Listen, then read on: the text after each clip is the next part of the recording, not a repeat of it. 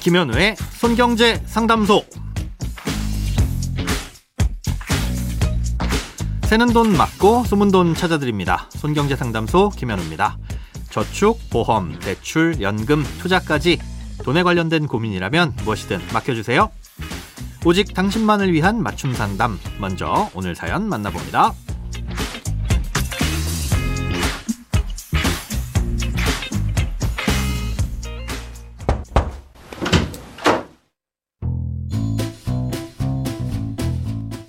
안녕하세요. 개인 사업자로 장사를 하고 있는 30대입니다. 아내는 직장인이고 저는 사업자로 장사를 하고 있는데요.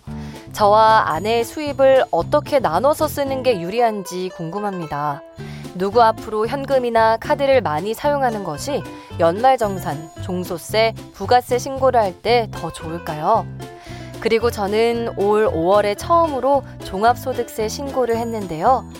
종소세 신고를 하고 나면 건강보험과 국민연금을 내야 한다고 하던데 아직까지 내라는 이야기가 없습니다. 이건 어떻게 되는 건지 손경제 상담소에서 알려주세요. 감사합니다. 첫 번째로 주신 질문은 두 분 중에 누구 이름으로 지출을 하는 것이 절세에 유리하냐는 건데요.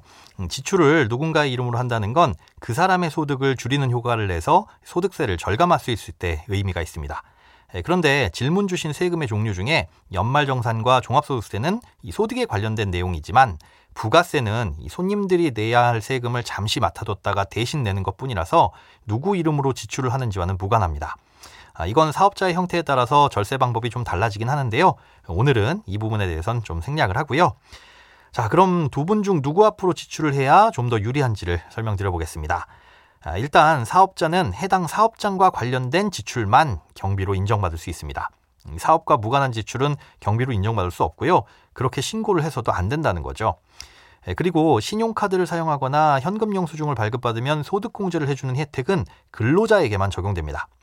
예를 들어서 마트에 가서 집에서 쓸 생필품을 산다면 그건 아내분이 연말정산 때 소득공제를 받을 수 있으니까 당연히 아내분 명의의 신용카드를 쓰거나 현금 영수증을 발급받아야 되겠죠. 이걸 만약 남편분이 지출하신다면 사업장 경비로 인정받을 수도 없을 뿐더러 아내분도 연말정산 때 혜택을 받을 수가 없는 겁니다. 예, 간단하죠? 아, 이외에도 보험료나 의료비, 뭐 교육비 공제 같은 것들은 모두 직장인이 연말정산 할 때만 적용되는 혜택입니다. 예, 게다가 의료비와 취약전 학원비, 교복 구입비 같은 것들은 신용카드로 지출하거나 현금 영수증을 발급받았을 때 소득공제도 해주지만요.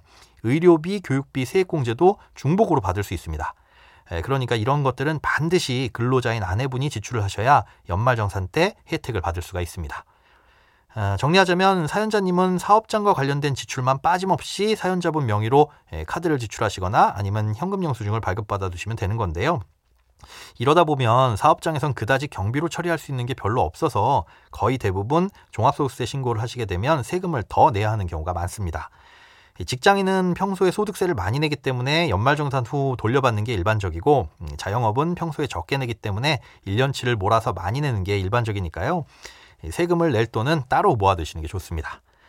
자, 다음으로 5월 종합소득세 신고를 하면 건보료와 국민연금을 내야 된다고 들었는데 아직 아무런 연락을 받지 못하셨다는 질문인데요. 아직 내실 때가 안 돼서 그렇고요. 다음 달부터는 고지서가 날아올 겁니다. 5월에 종합소득세 신고를 하면 7월 말이나 돼야 그 신고 내용이 확정됩니다. 신고를 할 때 중간에 빠진 게 있거나 잘못 신고한 게 있으면 고칠 수도 있잖아요. 그런 것들을 감안해서 비록 신고는 5월에 했지만 그 소득이 확정되는 건 7월이 되는 거고요. 이렇게 확정된 소득은 10월에 건강보험공단과 국민연금공단으로 넘어가서 11월 고지서부터 반영돼서 내게 되는 겁니다. 그러니까 다음 달부터는 5월에 신고한 소득이 반영된 건보료와 국민연금 고지서를 받아보실 수 있을 겁니다.